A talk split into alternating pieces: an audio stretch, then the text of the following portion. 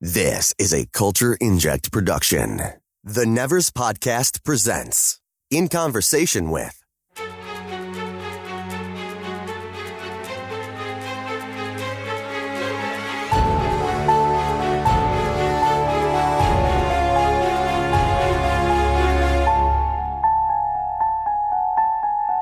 Welcome back to another episode of In Conversation With. Today I'm joined by actor Amy Manson. Amy, Amy has appeared in Torchwood, Once Upon a Time, The White Princess, and of course, The Nevers. So, uh, welcome to the Nevers podcast, Amy. Thank you for having me. I've been following you guys. So, I guess we'll just start with some uh, some background on you. So, where did you grow up, Amy? I grew up um, in a small town outside of Aberdeen. Yeah, so it was uh, do you still live up in that area now, or have you kind of travelled around? I don't. I'm in London at the moment.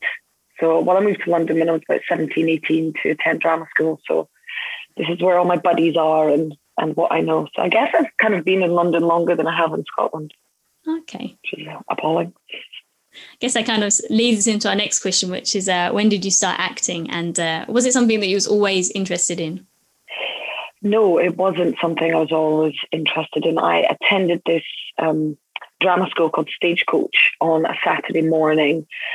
I guess not to keep me out of trouble, but um, because I don't, I don't really know why I attended. Maybe it was more like a confidence thing, I guess, at the start. Um, and I grew just a passion for acting. I mean, I, I couldn't sing or dance to save my life, but the acting strand at the at the Saturday dra- drama school really um, tickled me, and I guess I just uh, I yeah really fell in love with the drama teacher, really connected with her. She believed in me, and really urged me to um, trial out for drama schools in London, which I did, and was fortunate enough to get into one Central School of Speech and Drama um, on on the day, in fact. So my kind of life changed overnight on my first trip to London. Wow, that's uh, yeah, I think exciting. uh, you said you were stagecoach, so was that performing strictly on stage? Um, you know, have you performed on stage once you kind of got into it, or has it mostly been film and television? Uh, stagecoach was all theatre based. So I think we did it was, um, the musical Godspell I remember that when I was about 15. And yeah, sang terribly in that. Um, but yeah, apart from that, there was no, there was no film or TV. It wasn't like Sylvia Young's or anything like that. It was just, you know, it was something that you attended for three hours on a Saturday and, and um, participated in each strand, singing, dancing, and acting. And that culminated in an end of term show, much like it does at, at drama school as well, to be honest. Um, is is acting on stage something you'd like to do more of now or? Definitely. Oh i just miss it so much. There was an opportunity for me to be on stage now actually and that that kind of crossed over with the nevers so that was quite unfortunate because i think that gives you a chance to you know really pick apart a character sometimes. I just feel that there's not enough time you know and and the research part of what i do is what fuels me and thrills me and what I look forward to sometimes the most out of any, you know, given um, role or, or job.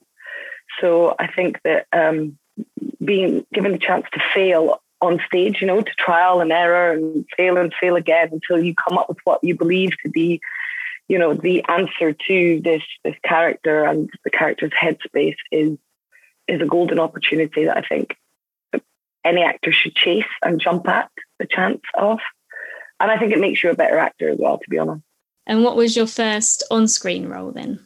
Oh, golly, this is a good question. I think it was still at drama school. It was the bill. So I think it was a domestic abuse case, I think, for a few episodes.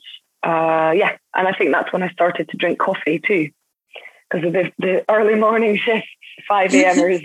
yeah, long days. You need that coffee to get you going. Um, so, how did you hear about the role of Maladie? Did you know from the very beginning that the, the role was for a HBO series or the Nevers, or was it kind of just you weren't really sure, but you went into it anyway? I knew it was um, HBO, Joss Whedon, um, and it was called The Nevers. But um, Maladie had an alias, which was Mabel. And it was only one scene that we had to go on. I think all of us actually, every character, nobody got a script. I don't think there was a script at the time of casting. Okay.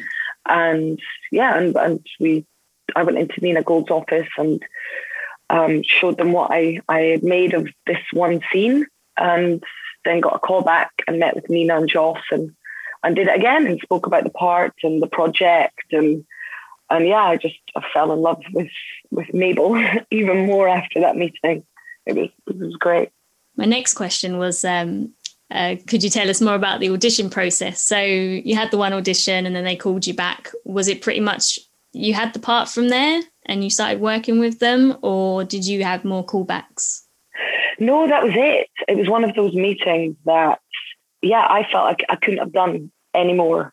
You know, it was there. Like I, I exploded on Joss and um, uh, Nina uh, in the sense of, you know, I just, I, I kind of picked that scene apart for weeks. So I just kind of, yeah, exploded and told them everything I thought I knew about the character, which of course was irrelevant. Uh, and and Joss told me everything that, that he made out her to be. And um, yeah, it was just kind of, I found out, I think it was a bank holiday weekend. So I think it just took a lot longer for me to find out the news. And yeah, and then when I found out the news, I just, I called my mum first and then just broke down in tears, as I always do when I get apart. That's yeah, thing. So yeah, and then we had to wait a few months, I think, before we started properly. So it was very, very secret, I guess, for you. Yes. yeah. The, the only thing we knew was that Laura had been cast. It's funny to kind of, I think you see it a lot. You, you assume, I guess, as a viewer that everybody involved knows everything. But I guess a lot of people wait quite a long time until they know they've got a role. And then, like you just then, you had the role and it was quite a long time before you actually kind of delve in and actually find anything more about it. Um, have you ever sometimes actors also audition for one role, but the director or the producers might think that you're more suitable to another role as and cast you in that. Has that ever happened to you? It did, yes. I did this film, Scottish film called Beats, maybe about three, four years ago. And I auditioned for the mother of this, the main character, Spanner. And then I, yeah, then I heard back two weeks later that the um, director, and I think it was actually uh, I owe it to his his um, partner because she said I think maybe Amy should trial out for the the mad younger character, so that's what I did, and then ended up playing her. So with the character from the Nevers, it seems like Maladie out of all of them would require the most preparation. Um, how did you get into the headspace of a character like hers? You know, how how do you prepare yourself do you do you do any research or anything to kind of like prepare yourself physically because she's quite you know quite a character yeah i i i tried to think of her because by that stage i knew that there was element well i knew that there was sarah was there so we had sarah and maladie to play with and i, I kind of tried to get myself into a space of playing you know the archetype of the innocent and also um, the archetype of the destroyer. And these were two different factions of the same person that I tried to just intertwine in a way, as though like the audience sees Maladie, there's always Sarah vibrating at an under level, you know, the purest form, the love that was within Maladie that she hates um, about about the fact that she was Sarah is always there and it's always bubbling. And I tried to always, you know, that's what Maladie's suppressing. So I needed to understand what what Sarah was, who Sarah was, um, in order to to understand how I was going to play Maladie.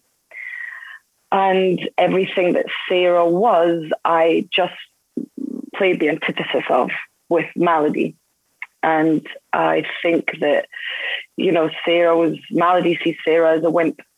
And and I think she's she ridicules Sarah and hates the fact that she once was that, you know, that woman and who never really had a voice, who, you know, was like saying boo to a goose, who was quiet. So Maladie's in a mocking mode um, when we see her at the beginning of, of, or at the end of episode one, but the beginning of her journey.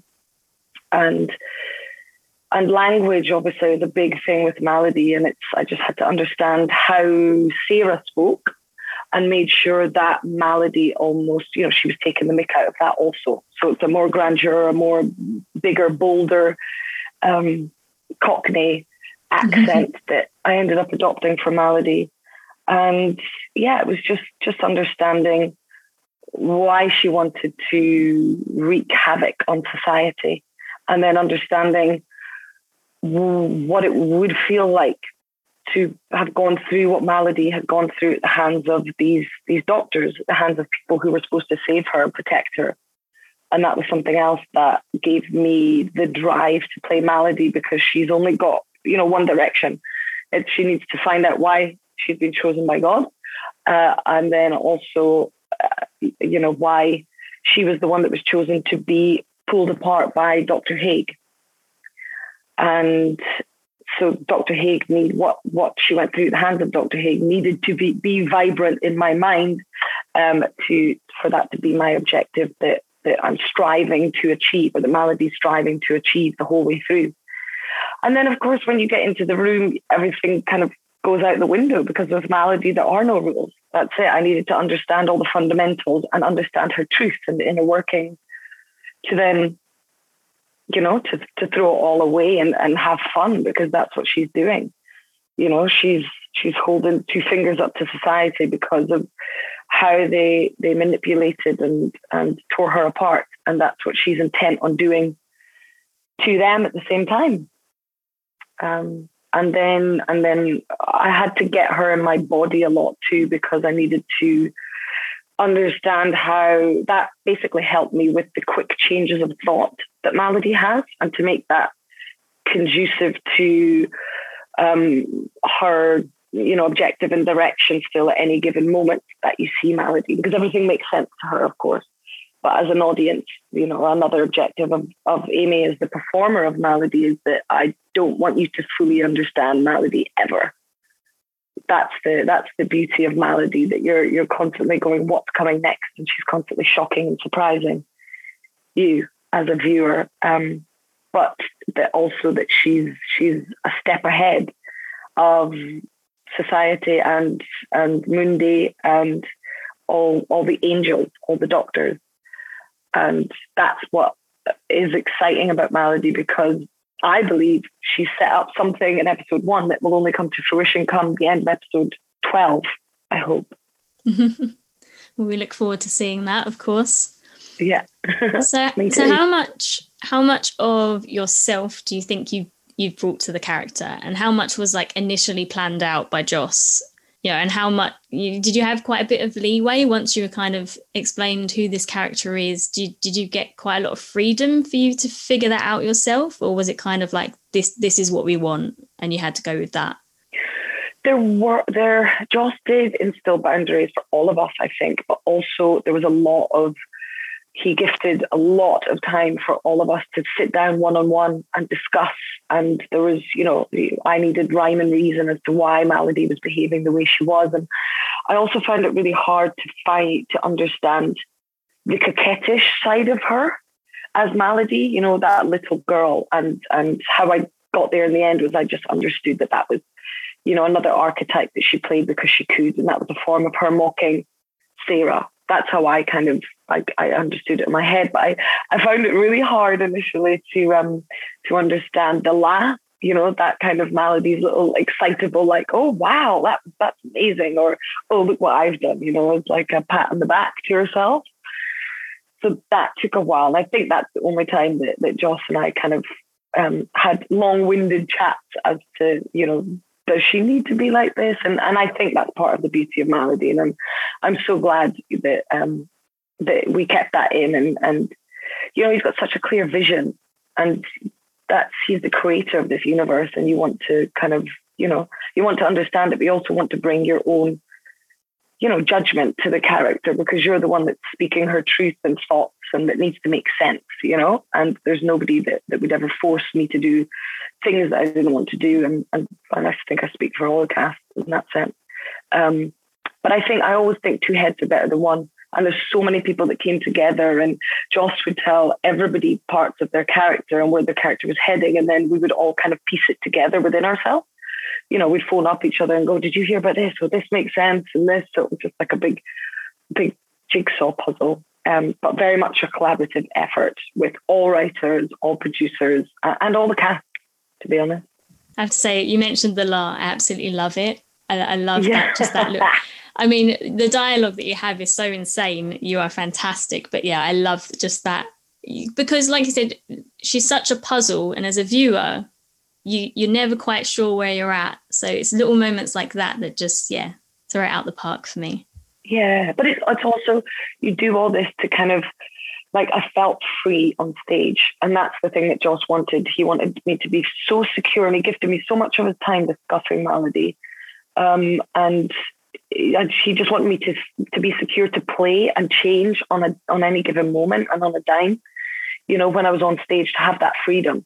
So he just went, go and, and you do what you wanted to do. There were certain marks that I needed to hit because that's plot and storyline that always is. But but yeah, I felt secure and just being able to do what I wanted to do by the end of it. You know, it's almost like I, he just gifted me, yeah, such a unique, strong-willed, resilient human being, and I just had to grasp that and make her my own. Mm. We've got a question from a listener. So, uh, this question was given to us on Twitter by our pal Berza Halverson. Um, they want to know Did you model the physicality of Maladie on anyone? Did you get any inspiration on, on this character from anyone else?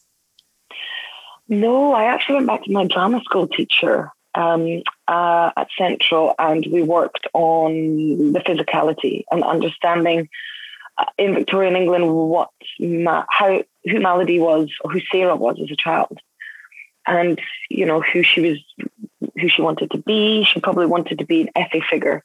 You know, she wanted to be this part of the, you know, the elite woman, the new woman, have her own mind, you know, have a job, all this sort of thing is what she was attaining to as maybe a teenager. And she became, um, you know, a housewife, maybe minus a purpose because there was a cleaner or etc. Um, so with this drama teacher, we worked a lot on um, like physicalizing what what it would be like to be Sarah as a child. Did she was her father around? Um, did she watch her mother in childbirth? What that you know? Did her mother pass away in childbirth? What how that meant to her, you know, and the drama school teacher would ask me, you know, how does this feel? How does it feel not to have a brother? How does it feel to be alone in the world? And would really push me to understand that sort of pain and and loneliness and and then moving into you know if she was an orphan what would it be like to be present within an orphanage? Was she you know physically abused by a matron? How did that feel? Um, is that where you know the temperamental maladie kind of elements of that came came into play? Because maybe it, how did it feel when somebody hit you? You know in the end did you feel angry or you know, was it sore? Just understanding those fundamentals and and those were the building blocks for um, for Sarah. Um, so when Maladie gets pulled apart by Dr. Hague, there's elements of, of all those traits that Maladie adopts um, within Sarah from her past. So yeah, I hope that answers the question. It's all kind of there, and and also we played a lot with. Um, I would be saying a line then all of a sudden I'd move my body to move into saying another line and find that like like disjointed physicality of Maladie there as well. Mm. Um, and also I drank a lot of Red Bull. That helps. Just his energy level. well, uh, thank you for the question, Berza. Um, we've got yeah, another question from Twitter from Anil Kinrit. Um, they're asking the Effie reveal was a memorable scene. Um, how far into filming did you know they were going to introduce her character? Like, were you as surprised as we were? Oh yes, I. I mean, when I remember reading it, going, "Oh my god, oh my god, what the? How am I going to do this? This is like, how are you going to pull it off?" Mm. Um, and I remember when, because I adore Chris Blundell, the makeup designer, and I remember Chris wanted to trial out an Effie look so she took me into set one day and everybody was in the studio filming. So we, we put on um, the Effie wig and initially Effie had these really like big buck teeth and this kind of like a bigger nose and that was all taken out in CGI because it was almost like Effie stood out too much in this world in the end. So they kind of had a more subdued um, look to her and we I didn't have the costume on, so I just went in and sat in video um, Video Village to watch what the you know to watch the cameras and what was going on on set. So I just I just sat down in one of the um, I think it was a writer's chair, sat down, and of course everybody's looking over, thinking who's that, you know, who's and even Joss sat down in the director's chair in front and looked behind like that, and then just smiled and looked in the front, looked back to the front. Nobody said anything. And then, of course, and all the cast were coming. I remember Ann Skelly coming over and going, "Oh, nice to meet you." Uh, and then I had on her accent and was talking like this and hello and and then all of a sudden I just couldn't and I just broke and started laughing and it was actually Ann Skelly who who was like Amy oh my god it's Amy and then Joss turned around and yeah so and he loved it and that was the start of you know the whole yeah the whole Effie journey so that was yeah that was amazing but as, as far as knowing that was going to happen within the script. No, we had no idea. That's the beauty of Joss's mind. It's just, you know, it can go off in any different direction, but it just mm. it just shows shows or showed me how, you know, how clever Maladie is. Really, you know, truly that she had, you know, she had um, began this journey from episode one. Yeah, I think so, that's something we talk about a lot. Is how you know still trying to figure Maladie out and how she we are wondering whether like what kind of is her resting um kind of state because she plays mm. Effie so well which which is the act which, is this over theatrical kind of put on or is that her normal or is you know we're, we're that's something we're questioning with our viewers but um she's just yeah so. i don't think well i think i think they, they, all reside within each other it's one of those um mat matryoshka dolls. You know, the, oh, right, the Russian yeah. dolls that you unveil. Is, but the true essence is, um, yeah, it's definitely Sarah there. That's why, you know, when what happens with, with Mary and how Mary has such an effect on her because she's, Mary makes her feel love and that's, that's the, that's painful for Maladie. And, mm. you know, it's almost that makes her into a victim. And that's what Maladie doesn't want to become, even though she's gone through everything she's gone through at the hands of Hagen and crony she doesn't want to be a victim. You know, she believes she's going through all this suffering because she's been chosen by God. You know, it's almost like a big, yeah, Greek tragedy in a way, Maladie and Effie and Sarah. And, you know, the, the, the tragedy kind of, it leads you to a better understanding of what it means to be human. Yeah. And the humanity is an empathy kind of lies within Sarah, I think. And, and that's why Maladie has such fun playing Effie because that's who Sarah truly ultimately would have wanted to become. You know, a new age woman making decisions for herself, not drinking laudanum, waiting for her husband to come home and from work, watching the cleaner tidy the house when, you know, she's got no kids and no purpose. And imagine that sort of mind to be in every day. Mm. In a time when people didn't speak about anxiety, that's exactly what Sarah would have been going through, you know? Yeah. Um, but so I think I think Effie, she's just relishing Effie and who she is, and you know, especially when she's writing the lines, then she's there. You know, she's just reeling them all in and enjoying every moment. You know, but I think there's still, as I say, there's element. You know, there's humanity within there somewhere, and I, I hope that you know my whole question initially when I started as Maladie was like, how do you sustain her and these, you know, she, she vibrates in such a high frequency. How do I keep that going throughout however many seasons we're fortunate enough to get? and that's it. So I think she's a shapeshifter. And I think she's the one that we have to watch out for through all, to be honest. Great. Well, uh, thank you, Anila Kinrit, for the question. Thank you. Uh, so Maladie is an intense and erratic character. Uh, do you do anything once the director calls cut? You know, to go back to your trailer and get back into like Amy's mindset. Yeah, it kind of feels like Maladie feels like what it what it feels like for me to be on stage, and I've been fortunate enough to play these huge, stunning characters in some surreal plays in my life, and the weight of you know, text, context, um, and and performing on stage is so heavy that when you come off, you almost just feel like like numb, and your brain just kind of switches off, and that's what it feels like to be Maladie. The adrenaline is pumping it's so high that it is. It's just like you just at the end, you're just so you kind of you know, I, I stopped speaking to friends and family so much because you, I would come home and they would want to find out what the day was like and how it was working with everyone. And but it just takes so much mental energy to understand her, let alone physicality to hop about as her. That um, yeah, I would I would come home and yeah, just have to kind of. It's weird because your body's still going and your mind's still going, but it feels like you're not thinking about anything. So I guess that's adrenaline, isn't it? But a nice cup of tea and yeah, chill time. So, talking kind of about mental health, you're saying you know stuff like this can take a bit of a toll on your mental health. Um, you're a champion of mental well-being and have worked with charity organisations. How did you get involved with them, and and why are they important to you?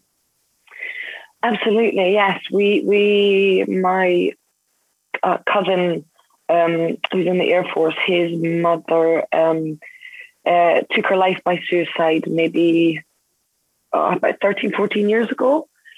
So he's a big champion for mental health awareness, and he asked me to join a charity cycle um, for Heads Together maybe about three years ago. And I, I, joined him and my other cousins and some of his friends who were in the Air Force or some Olympians, and we cycled across Scotland from Glenfinnan to Stonehaven, which was strenuous, but we did it like 180 miles in four days. Um, and I just got the bug for, yeah, for being outside and cycling. And um, yeah, and for, for, you know, the people that I spoke to doing that opened up my mind to the, you know, effect I could possibly have through my reach to my fans you know, and that's when I started to think about it more seriously. So in lockdown last year, um, another friend is head of a, a, charity up in Aviemore in Scotland.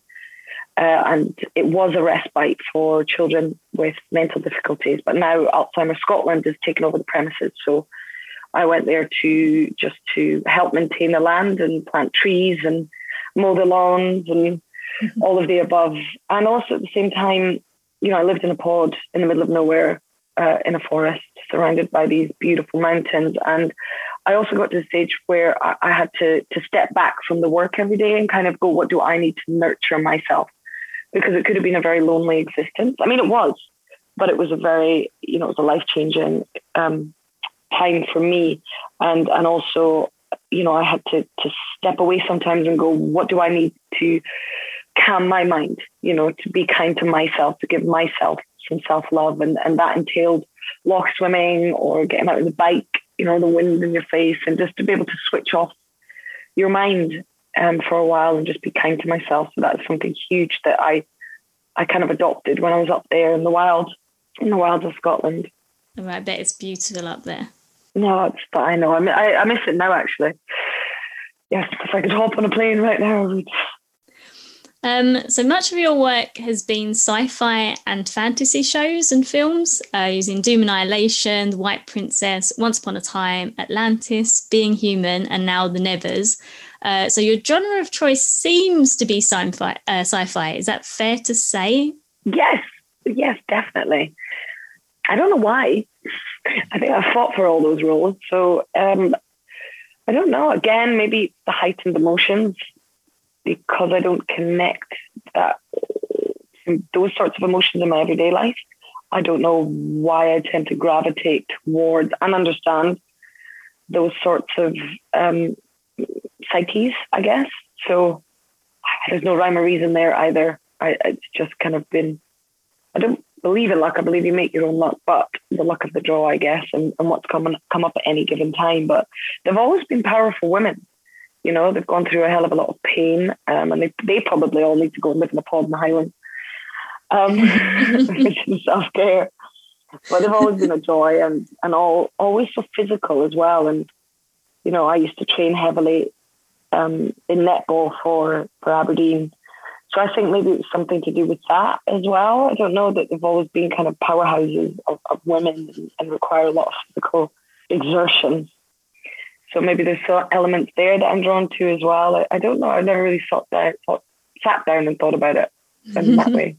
But you enjoy it, and that's all that matters. Yeah, I love it so much. I love it because there's always such a journey and such an arc, and you know, every, the characters' super objectives are so heightened and and just outlandish that you know it's not just us having a chat here, you know, and somebody's filming it. Although I would like to maybe do something a bit more subdued like that and for it to be more normal, I guess. But my friends would probably say that I'm not normal, so maybe there's elements of my characters and myself. Oh.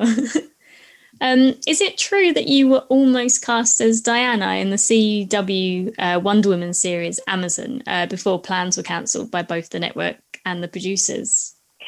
Well, I think that was taken a bit far out of context. Um, uh, well, I went in a few times, like everybody does, and then that you know you go like what I said about the Joss situation. But normally you would go in again and again, and then have a screen test and all that sort of um, uh, additions that require energy. But but no, I just went in a few times for that, and whatever journalist took it to the next level to probably sell a newspaper. So, um, is there is there a dream role that you'd like to play? Mm, I'd say Maladie is as close to a dream role as, as there's ever going to be. You know, mm. I hope that this goes on for a long time because I'm having so much fun playing her. But I guess, um, yeah, I mean, Lady Macbeth, you know, and a lot of the plays that I've done are women. You know, it all falls into this this kind of banner of yeah again greek tragedy and it's all these sorts of emotions that i'm able to explore and the psychologies of these women and understanding why they all behave the way they do. And yeah, that's it gives me a real kick. I wake up every day feeling like, you know, a Monday's my Friday. It just excites me so much, the storytelling element of it. And, you know, I'm grateful for any job that comes my way. And I, I hope now after the Nevers, I'm able to, you know, that maybe gets me to a level where there's, there's, that I stay at, you know, the sort of Maladie kind of beautiful, um, huge shapeshifter characters, I guess challenging character characters. That's what it is, isn't it? Nice and challenging, yeah. Um, so when the show returns for the second half of the season, uh, it's helmed by the new showrunner uh, Philippa Goslett. Has the cast already met with her, and do you all know where she plans to take the show? So we haven't met in person, but I've spoken to her about three, four times. She again is very, very great with her time and understanding of Maladie. And I was in the writer's room the other day. So, um, so I mean, I thought everything that went on with Maladie this season was mental and and wonderful, but next, and part B is just mind blowing. I mean, I, I never knew how they would yeah, how you know what Maladie's journey was going to be and how I was able to kind of progress that. But it's it's it just gets even better. It's it really is mm-hmm. phenomenal writing, and all these writers have put in a lot of time. So I know where my art goes up until episode 12. It's and you're so excited. it's so good. Yeah, I'm like, how does it get better? But it gets better. It's so great. Well, when the actors and the people involved in the show are this excited about it, then you know that gives us something to be really, really excited about.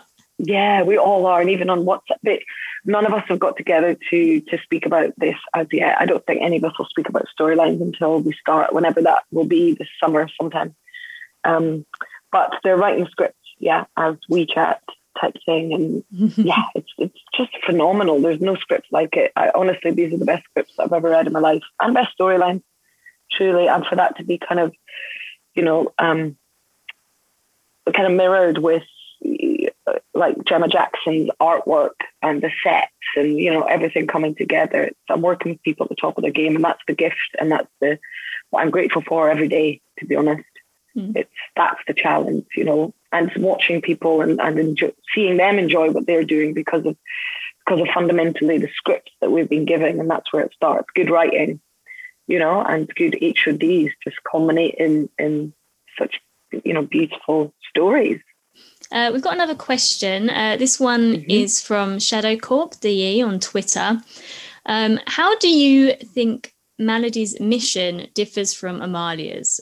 Why would Maladie, you know, why why would Maladie have a different vision? Um, and could they potentially be the same mission, but they've just been interpreted different?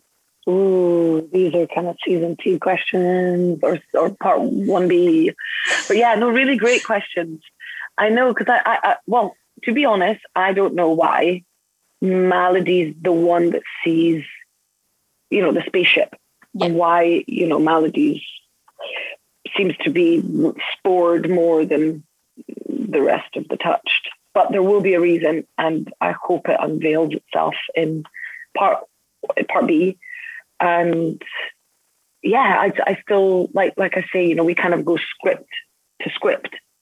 So the storylines just, or we did do that was the process before. Whereas I think maybe now, well, I've been told my my arc, but but I'm not sure if we'll be given all six episodes yet for season season one part B. But I'm sure we will understand why it's why you know Maladie's been the chosen one or what she's going to bring to the party and and also you know figure out yeah her mission she wants to too you know she wants to understand why she's been have or why she's God's inflicted all this pain on her yeah. you know and she thinks that she's chosen like Christ was so I want to know as as a the performer of her as well um why she's had to go through all this torment basically yep Thank you for that question, Shadow Corp. Thank you. Uh, we've got another one from Punk Rock Homos on Twitter. Um, I love your hair, they say, first of all.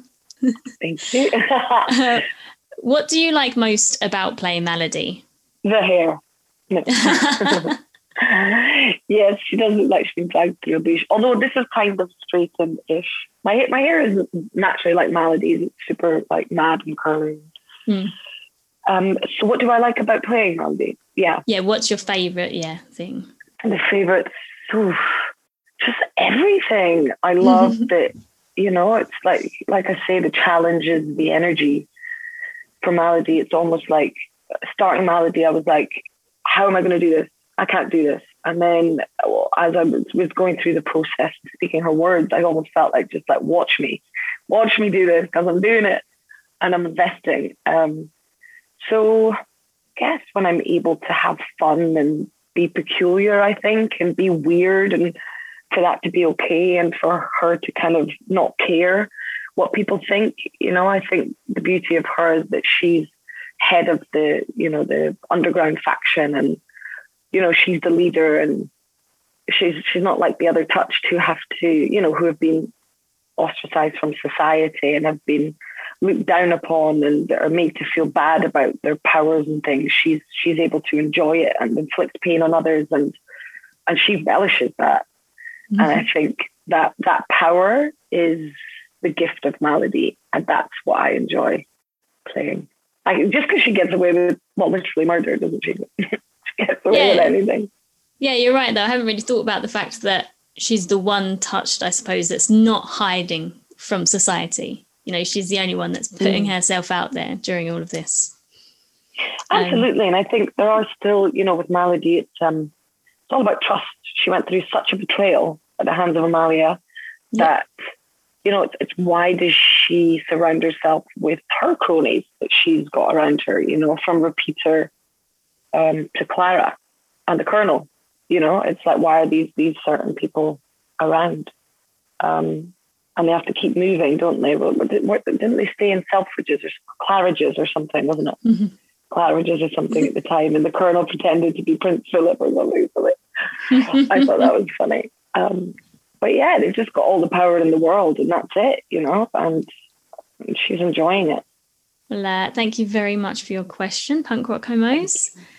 Um, so kind of on the same lines, but um, so do you think Maladie can redeem herself because she's you know she's she's done a lot she's been tortured she's done a bit of torturing and killing herself is is there still chance of redemption for her i have never played a character that i didn't think was redeemable however I, I don't know if you know once once you get into a headspace like that i don't know how easy it is to come out of it if you don't have access to like the priory or rehab or some sort of things like that. But I, I hope through whatever sort of powers or through God or the Galanthi or something that that I don't know that I mean her if she if you change her temperament then she doesn't become Maladie. You know, I think I hope that maybe she she doesn't need to forage on and, and kill people all the time and kill innocents of society as well. You know, mm. that side of her I'm a bit like I don't agree with, but but she wouldn't be maladie if she if she wasn't you know, this crazed ball of energy, would she really? So I don't know. I don't know. I just don't know how she can operate the way she does still. I mean, mm. she's got big vendetta against Hague, and I hope that that's not resolved for a long time yet. You know, you've got to see all that play out, and I hope that plays out, and I hope we actually do see what happened to Maladie in yeah. in Hague's torture chamber. I mean, we do get the gist because of the shock troopers and watching what Hague's doing, you know, the lobotomy to one of the shock troopers and things. So I hope we see what happens over the three years that he's pulling her apart. And also, I'd also like to see what happens with her, you know, her the, her superpower with the eyes. We haven't really seen how she how she left, have we? Well, also not how she she got away from Hague, uh, and how she hasn't ended up as numb and flat as all the shock troopers. You know. Yeah. Why she still has a conscience, um, but the rest of them don't. Or maybe yeah. Rose. Rose, isn't it? One that shock trooper she does. Is that Rosie? Uh, Beth. Beth. Beth. It was Rose and Beth, was it? That's all right. Yeah, it'd be interesting because obviously Maladie was with the doctor for quite a long time, and mm. like you say, in such a short period of time, he seems to do this zombification almost process to the oh, other touch. So yeah, what was she? You know, what what what did Maladie go through, and why why was her torture so much different to what you know to all the other touched? But um, we yes, things exactly. things we will find out hopefully. they always reveal themselves, don't they? I remember everyone in the state with episodes one and two going too much information, we need this, we need, and I just felt like tranquilo. It will all explain itself as it does come episode six. Not all, I mean, of course, heaps that we need answers to, but all the big mm. questions have been answered and will thus far as we move forward. Um, moving away from the Nevers for a moment, uh, you have a couple mm. of projects in the works Spencer, which is a historical drama about Princess Diana, and She Will, which is a thriller currently in post production. Can you tell us anything about those movies and who you play in them? Yes, so um, uh, Spencer, I play Anne Boleyn. Um, and you, yeah, you figure out it's a beautiful script by Steven Knight, and you figure out who, what, how she fits into the Princess Di storyline you know, in the film, and it's pretty transparent. Um, and um, she will is quite a yeah, it's quite a cookie script too. Um, and I play um, kind of a caretaker of the land, and it's kind of a weird um, uh, getaway for um, people of a certain age to go and kind of like you know paint, look after themselves, etc. But everything's not as it seems in the Highlands of Scotland. It's like a retreat um, that turns into not being what it says on the page.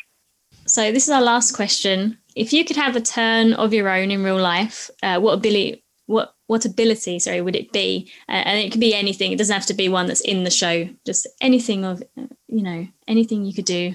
I would probably just probably that I could fly over to see my my family in Australia quicker because it takes ages. So my sister's over there with my nephews, and I miss them terribly. So that would be it. I could just transport myself there, like a jetpack that would just like take me five minutes, ten minutes, fine actually to get to get from here to Perth in Australia. That'd be great. 10 minutes would be a very good travel time all the way to Australia, yes. Although they, they do it in 17 now, don't they? 16 oh, really? hours sometimes, yeah, on that, on the, yeah, straight London to Perth. Mm. Wow. Well, uh, thank you very much for taking the time to chat to us today, Amy. Um, thank you. Like, where can people find you if they want to find you on social media? Um, I'm, I'm, not really on Twitter that often, if I'm honest. So um, Instagram is more me. Um, yeah, and I do get direct messages and everything. So yes, message away. um, so yeah, thank you to our listeners for tuning in, and uh, this has been the Nevers podcast. Thank you very much. oh, you're so welcome.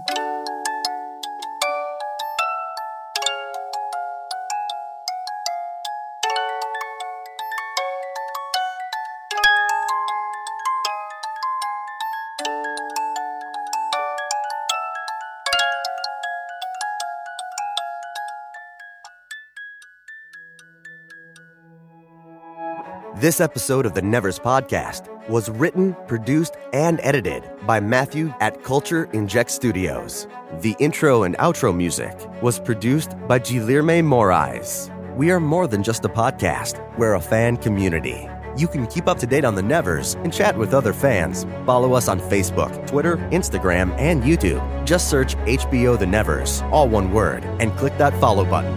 The Nevers podcast is not endorsed by Mutant Enemy, Warner Media Entertainment, or any of its subsidiaries, including Home Box Office, HBO, and is intended for entertainment and educational purposes only. The Nevers and all names, pictures, and audio clips are registered trademarks and or copyrights of their respective copyright holders.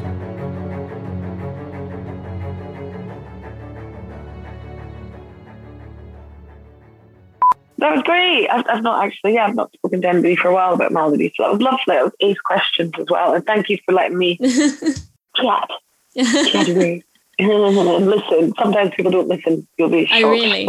yeah, you can see them maybe nervous thinking about next questions and things, but it's nice when you can have a nice conversation. And you guys obviously are huge Whedon fans and, and obviously now Nevers fans. So thank you for pushing the Nevers and etc. at your end. No worries, we're enjoying it. It's uh, it's been yeah, it's been fantastic. It's one of those things because you kind of look forward it to look forward to it so much, and then you worry. So I kind of always go in you know level headed i don't i don't like to go in like crazy fan and be disappointed so yeah. go in go in at a normal level and yeah i'm absolutely loving it so far and you are just fantastic Good. so oh thanks laura thank you so much we'll just wait and see what's in store next I'm excited. I'm excited.